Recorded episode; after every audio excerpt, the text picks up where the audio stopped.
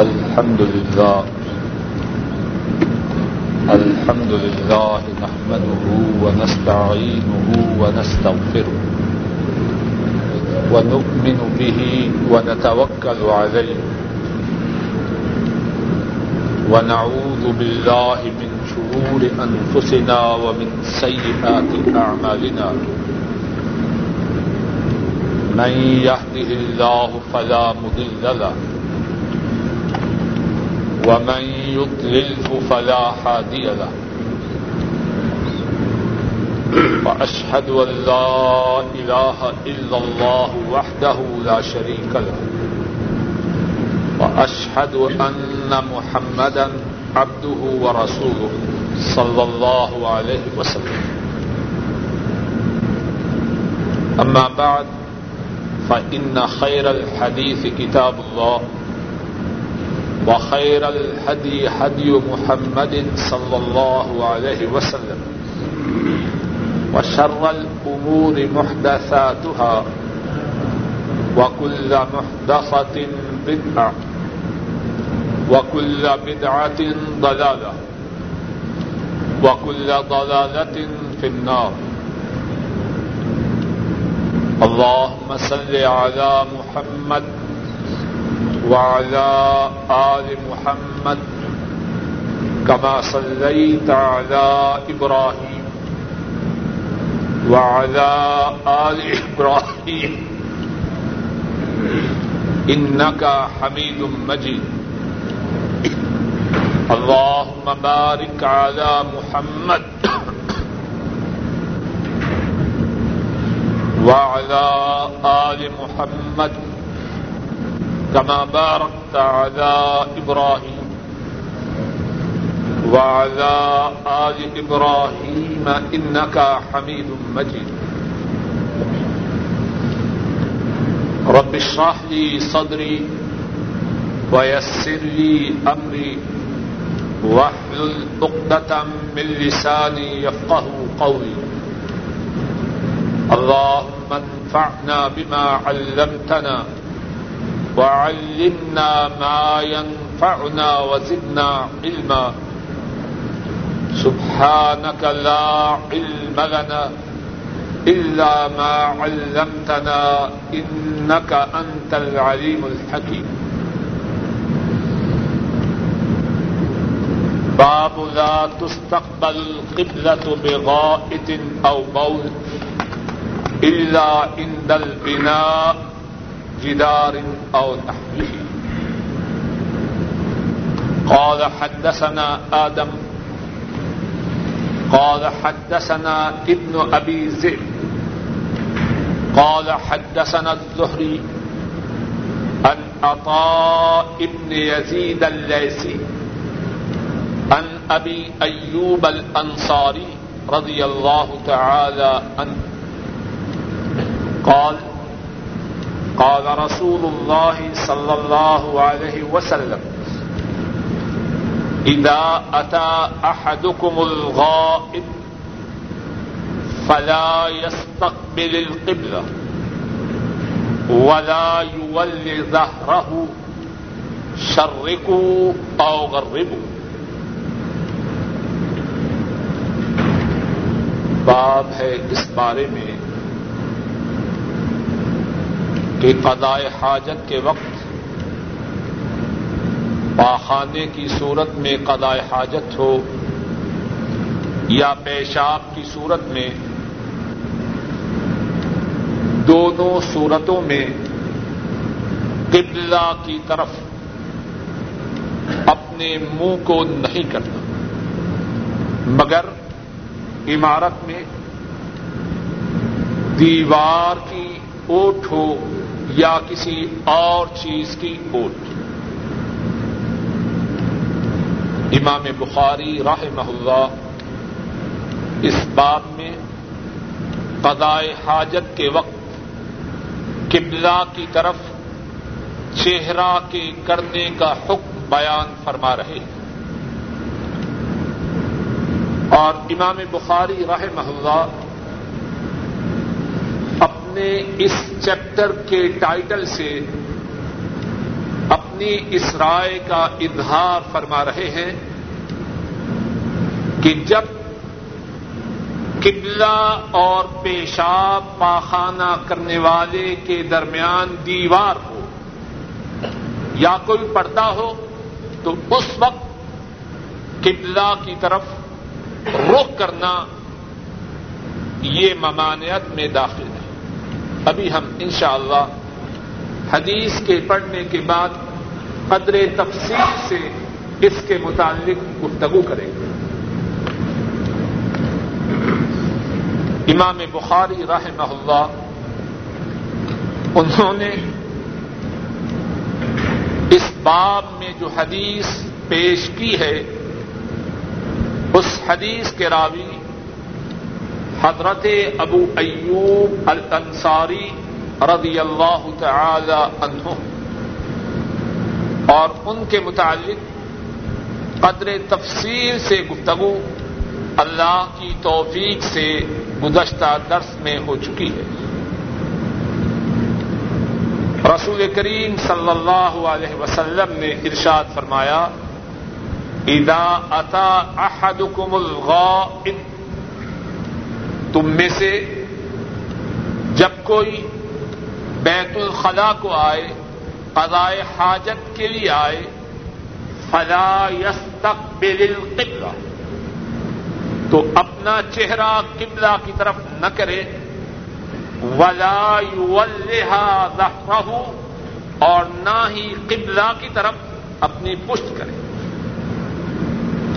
شرکو اور غربو مشرق کی طرف اپنے منہ کو کرو یا مغرب کی طرف اپنے منہ کو کرو۔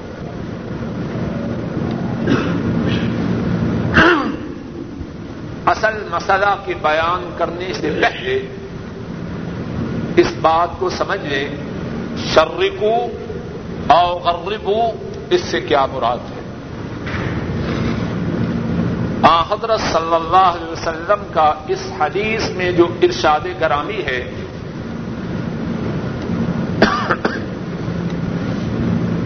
اس وقت آپ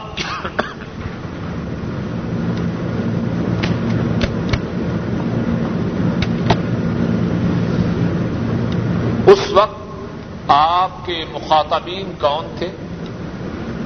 آپ کے مخاطبین اہل مدینہ تھے۔ اور مدینہ طیبہ مکہ مکرمہ سے شمالی جانب واقع ہے۔ مکہ مکرمہ جنوب میں مدینہ طیبہ مکہ مکرمہ سے شمالی جانب واقع ہے۔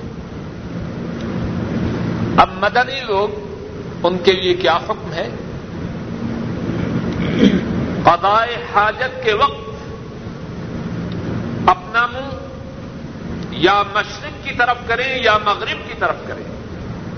ان کا قبلہ کس جانب ہے؟ بتلائیے۔ جنوب کی جانب۔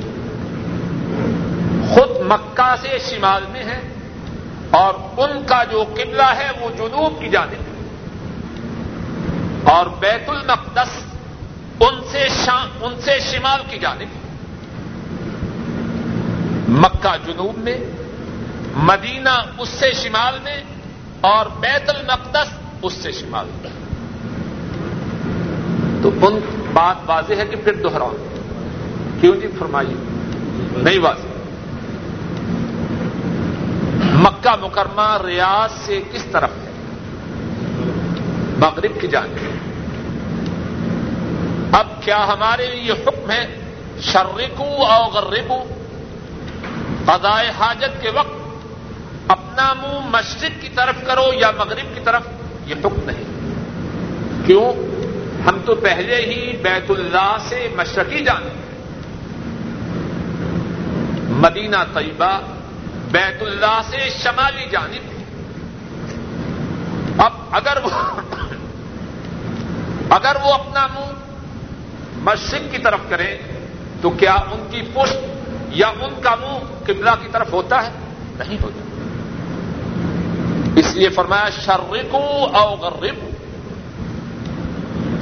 اے اہل مدینہ، قضائے حاجت کے وقت اپنے چہروں کو یا مشرق کی طرف کرو یا مغرب کی طرف کرو۔ اب سوال یہ ہے کہ اس بارے میں کیا حکم علماء کے اس بارے میں کتنے ہی اقوال ہیں۔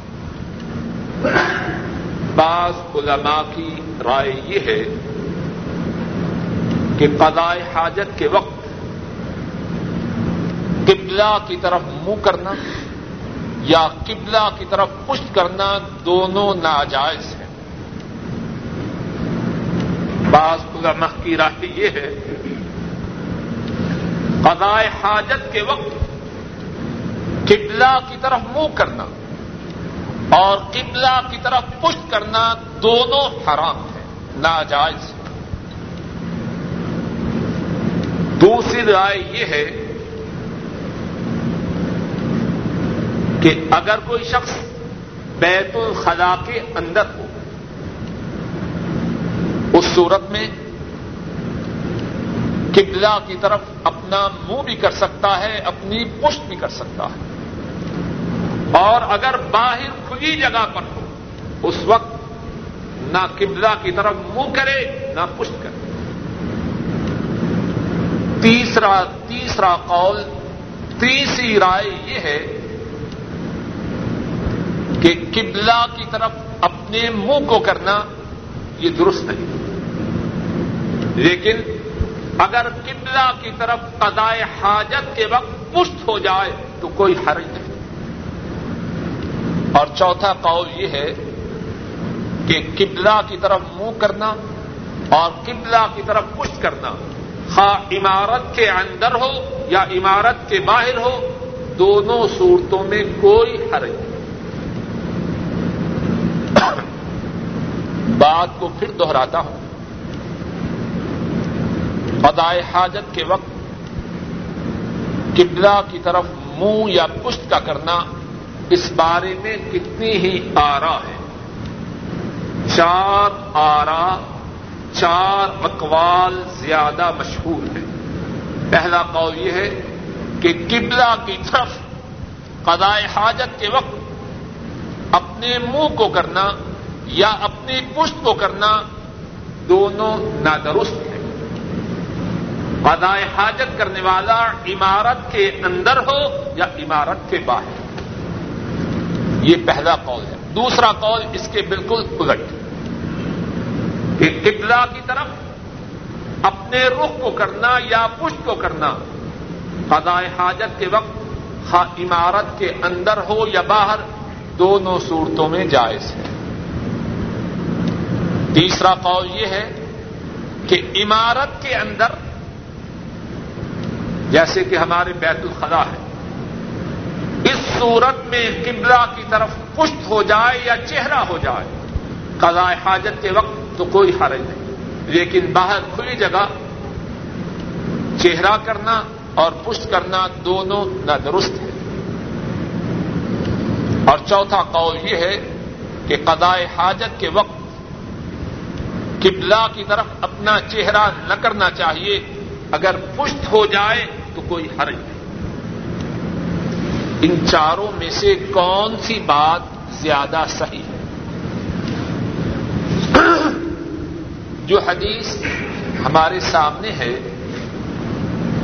اس میں نبی کریم صلی اللہ علیہ وسلم کا ارشاد گرامی ہے کہ تم جب بیت الخلا کو جاؤ تو قبلہ کی طرف نہ منہ کرو، نہ اس کی طرف پشت کرو۔ اس حدیث سے صاف معلوم ہوتا ہے کہ مطلق ہاں عمارت کے اندر ہو ہاں عمارت سے باہر ہو، قبلہ کی طرف اپنے رخ کو یا اپنی پشت کو قضائے حاجت کے وقت نہ کریں اور کتنے ہی علماء کی یہ رائے۔ ہے ایک دوسری حدیث ہے، ابھی ہم بعد میں انشاءاللہ اللہ پڑھیں گے۔ اس حدیث کے راوی حضرت عبداللہ ابن عمر رضی اللہ تعالی عنہما وہ فرماتے ہیں، میں ایک دن اپنے کام کی غرض سے مکان کی چھت پہ چڑھا۔ اور یہ مکان ان کی ہمشیرہ محترمہ حضرت حفصہ رضی اللہ تعالی عنہا کا تھا۔ اور حضرت حفصہ رسول مکرم صلی اللہ علیہ وسلم کی زوجائے محترمہ تھی۔ اور حضرت حفصہ کے انتقال کے بعد وراثت میں یہ مکان حضرت عبداللہ ابن عمر کے حصہ میں آیا۔ یہ ایک ضمنی بات تھی۔ حضرت عبداللہ فرماتے ہیں، میں ایک دن اپنی ضرورت کے تحت مکان کی چھت کے اوپر چڑھا تو کیا دیکھتا ہوں؟ رسول مکرم صلی اللہ علیہ وسلم اوپر دو اینٹوں پر قضائے حاجت کے لیے تشریف رکھے ہوئے۔ آپ کا چہرہ مبارک شام کی طرف ہے اور آپ کی پشت مبارک کس طرف ہوگی؟ مکہ کی طرف ہے۔ آپ کا چہرہ مبارک شام کی طرف اور آپ کی پشت مبارک مکہ کی طرف۔ اب اس حدیث سے کیا معلوم ہوا کہ نبی مکرم صلی اللہ علیہ وسلم نے قضائے حاجت کے وقت مکہ کی طرف اپنی پشت ایک اور حدیث میں ہے، حضرت جابر رضی اللہ تعالی عنہ، وہ فرماتے ہیں، میں نے وفات سے قبل ایک سال نبی کریم صلی اللہ علیہ وسلم کو دیکھا کہ آپ بیت اللہ کی طرف رخ کیے ہوئے، مکہ کی طرف رخ کیے ہوئے پیشاب کر رہے تھے۔ حضرت جابر فرماتے ہیں میں نے آ حضرت صلی اللہ علیہ وسلم کی وفات سے ایک سال قبل آپ کو دیکھا کہ آپ مکہ کی طرف رخ کر کے پیشاب کر رہے تھے۔ اب ان دونوں حدیثوں کا کیا مقصد ہے؟ امام بخاری راہ اللہ اللہ کی ان پہ رحمتیں انہوں نے ان تینوں احادیث کو جمع کیا۔ اور یہ بات بیان کی کہ حضرت ابو ایوب انصاری رضی اللہ تعالی عنہ، ان کی جو حدیث ہے کہ قضائے حاجت کے وقت قبلہ کی طرف نہ اپنا منہ کرو، نہ اپنی پشت کرو۔ یہ ہے اس وقت جبکہ آدمی قضائے حاجت کے لیے باہر کھلی جگہ بیٹھا۔ اور عبداللہ ابن عمر کی حدیث اور حضرت جابر کی حدیث تب کی ہے جبکہ قضائے حاجت کرنے والا عمارت کے اندر ہو۔ اس طرح تینوں احادیث میں تدبیر بھی ہو گئی اور مسئلہ بھی واضح ہو گیا۔ یہ تو ان احادیث کو جمع کرنے کا طریقہ ہے، لیکن احتیاط اس بات میں ہے کہ آدمی قبلہ کی طرف ادائے حاجت کے وقت نہ اپنے چہرے کو کرے، نہ اپنی پشت کو کرے۔ عمارت کے اندر ہو یا عمارت سے باہر، یہ بات سب سے زیادہ احتیاط والی ہے۔ لیکن اگر کوئی شخص عمارت کے اندر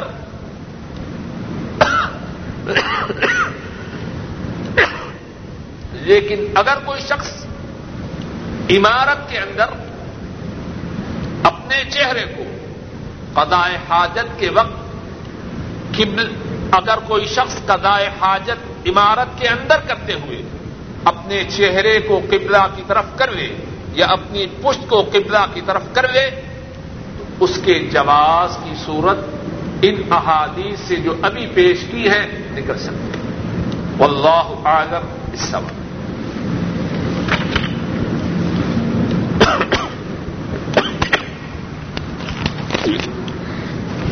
ہم میں سے بہت سے لوگ جو ہندو پاک سے یہاں آتے ہیں،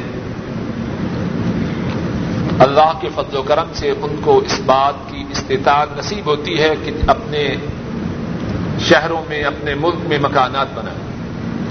تو بہتر بات یہی ہے کہ عمارت کی تعمیر کے وقت جب بیت الخلاء بنایا جائے تو اس کا رخ قبلہ کی طرف نہ ہو۔ یہ بہتر بات ہے۔ اس میں کوئی شک نہیں۔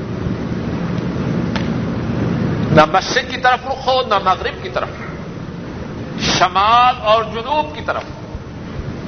اب پتہ نہیں، آپ نے سنا ہے کہ نہیں، میں نے بعض معماروں سے، میسن سے یہ سنا ہے کہ وہ شمال کی طرف رخ نہیں کرنے دیتے۔ پتہ نہیں، آپ نے بھی سنا ہے۔ پتہ نہیں کہتے ہیں کوئی قطبی ستارہ ہے یا کیا ہے۔ اس کا اسلام سے کوئی تعلق۔ جو بات ہے وہ صرف قبلہ کی۔ آپ نے بھی کبھی سنا ہے؟ کہ شمال کی طرف نہیں بنانی یہ کوئی مسئلہ نہیں۔ یہ پاکستانی میڈ ان پاکستان ہے یا میڈ ان انڈیا ہے؟ باب من تبرز على لبنتين قال حدثنا عبد الله بن يوسف قال اخبرنا مالك عن يحيى بن سعيد، عن محمد بن يحيى بن حبان، عن ابه واسع بن حبان، عن عبد الله بن عمر رضي الله تعالى عنهما انه كان يقول ان ناسا يقولون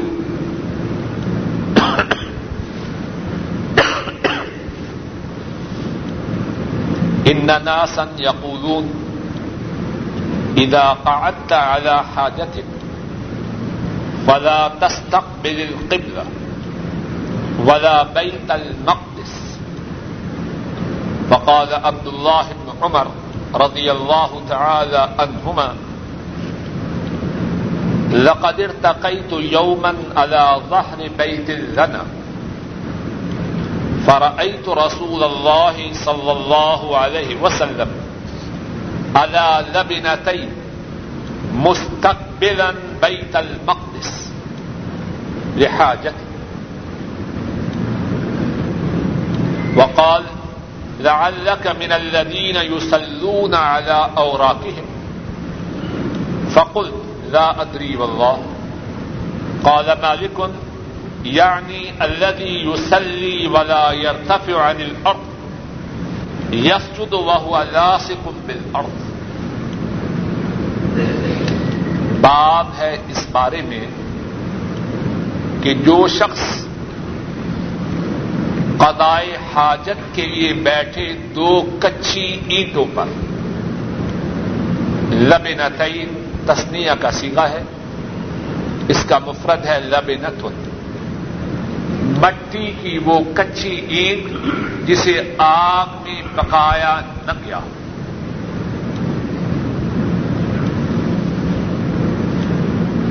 امام بخاری رحمہ اللہ اس باب میں یہ بیان فرمانا چاہتے ہیں کہ دو کچی اینٹوں پر بیٹھ کر قضائے حاجت کرنا درست ہے۔ ذرا غور کیجیے بظاہر معمولی بات ہے۔ اور شاید بعض لوگ اپنی جہالت کی وجہ سے اس پہ ناک منہ بھی چڑھائیں۔ لیکن اصل بات ہے کہ اسلام نے اپنے ماننے والوں کو زندگی کے کسی شعبہ میں بغیر رہنمائی کے نہیں چھوڑا۔ قضائے حاجت کے جو آداب ہیں، وہ بھی بیان کیے۔ اور اس میں اس بات پہ بھی غور کیجیے اگر اسلام نے قضائے حاجت کے آداب کو نہیں چھوڑا، تو زندگی کے جو انتہائی اہم معاملات ہیں، کیا ان کو بغیر رہنمائی کے چھوڑا ہو؟ معیشت، اجتماع، سیاست، عسکری معاملات کوئی معاملہ جس سے انسانیت کو پالا پڑتا ہو، اسلام نے بغیر رہنمائی کے انسانوں کو نہیں چھوڑا۔ امام بخاری راہ محلہ فرماتے ہیں، ہم سے یہ حدیث عبداللہ ابن یوسف نے بیان کی اور عبداللہ ابن یوسف فرماتے ہیں ہمیں اس حدیث کی خبر امام مالک نے دی اور امام مالک اس حدیث کو یحییٰ بن سعید سے بیان کرتے ہیں اور یحییٰ بن سعید محمد بن یحییٰ بن حبان سے اور محمد بن یحییٰ اپنے چچا واسع بن حبان سے بیان کرتے ہیں اور واسع بن حبان حضرت عبداللہ بن عمر رضی اللہ تعالی عنہما سے بیان کرتے ہیں۔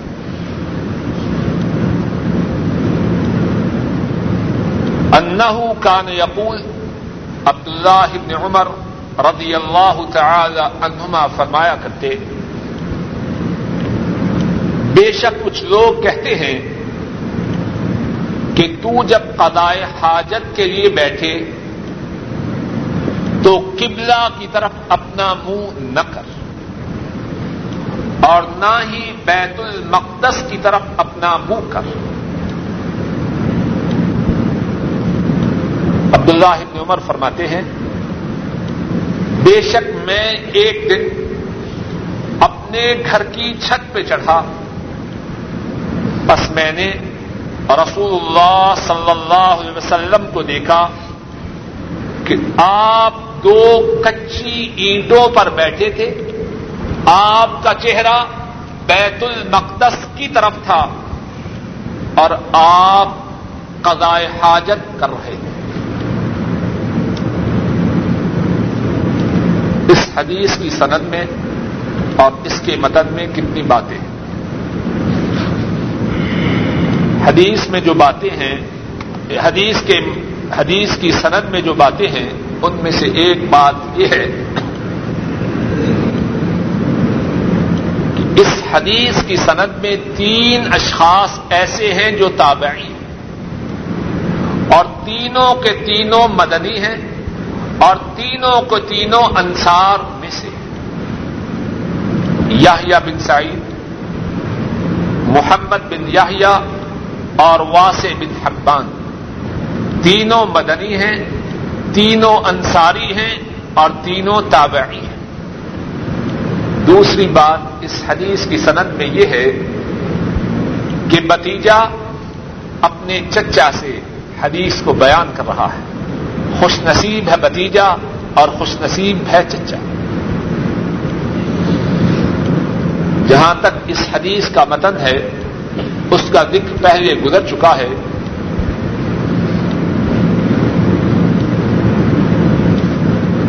مزید بات یہ ہے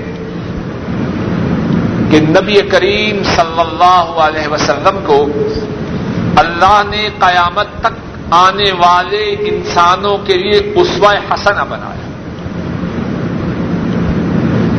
آپ کی زندگی کے وہ گوشے جو عام طور پر لوگوں سے پوشیدہ رہتے ہیں، وہ بھی امت کے لیے محفوظ کرتے ہیں۔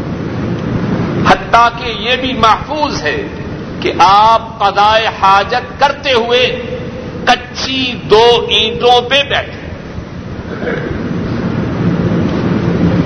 اور دوسری بات، اس حدیث میں جو سمجھنے کی ہے وہ یہ ہے کہ عبداللہ ابن عمر فرماتے ہیں، میں نے رسول اللہ صلی اللہ علیہ وسلم کو دیکھا کہ آپ کا چہرہ قضائے حاجت کے وقت بیت المقدس کی طرف تھا۔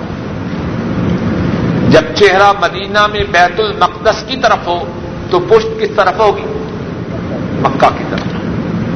تو عبداللہ ابن عمر یہ بات کہنا چاہتے ہیں کہ جو شخص قضائے حاجت کے وقت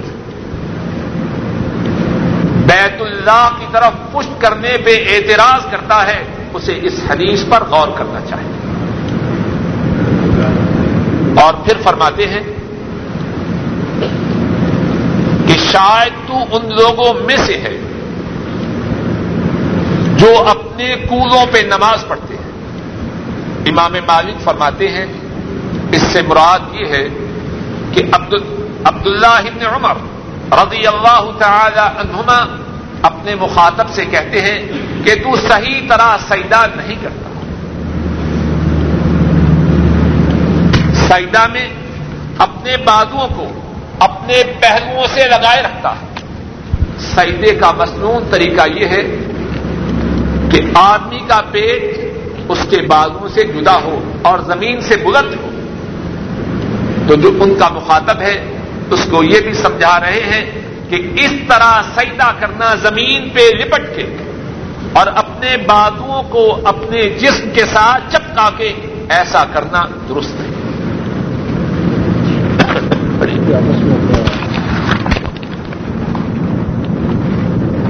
کہ بات ہو رہی ہے نبی مکرم صلی اللہ علیہ وسلم کے قدائے حاجت کے وقت بیت المقدس کی طرف چہرہ کرنے کی اس کا اس سے کیا تعلق ہے؟ محدثین نے اس بارے میں کافی گفتگو کی ہے۔ انہوں نے جو باتیں بیان کی ہیں، ان میں سے ایک یہ ہے ان کا جو مخاطب تھا، جو تھا، اور مجھ سے جھگڑا کر رہا ہے۔ تیرا سجدہ کرنے کی کیفیت یہ ہے کہ تیرا پیٹ تیرے بازوؤں کے ساتھ چپکا ہوا ہے۔ اور میں اس مسئلہ کو جانتا ہوں اور تو مجھ سے جھگڑا کر رہا ہوں۔ میری طبیعت کچھ خراب ہے، اگر اجازت دیں تو یہی بس کرتے ہیں۔ اللہ تعالیٰ نے صحت دی۔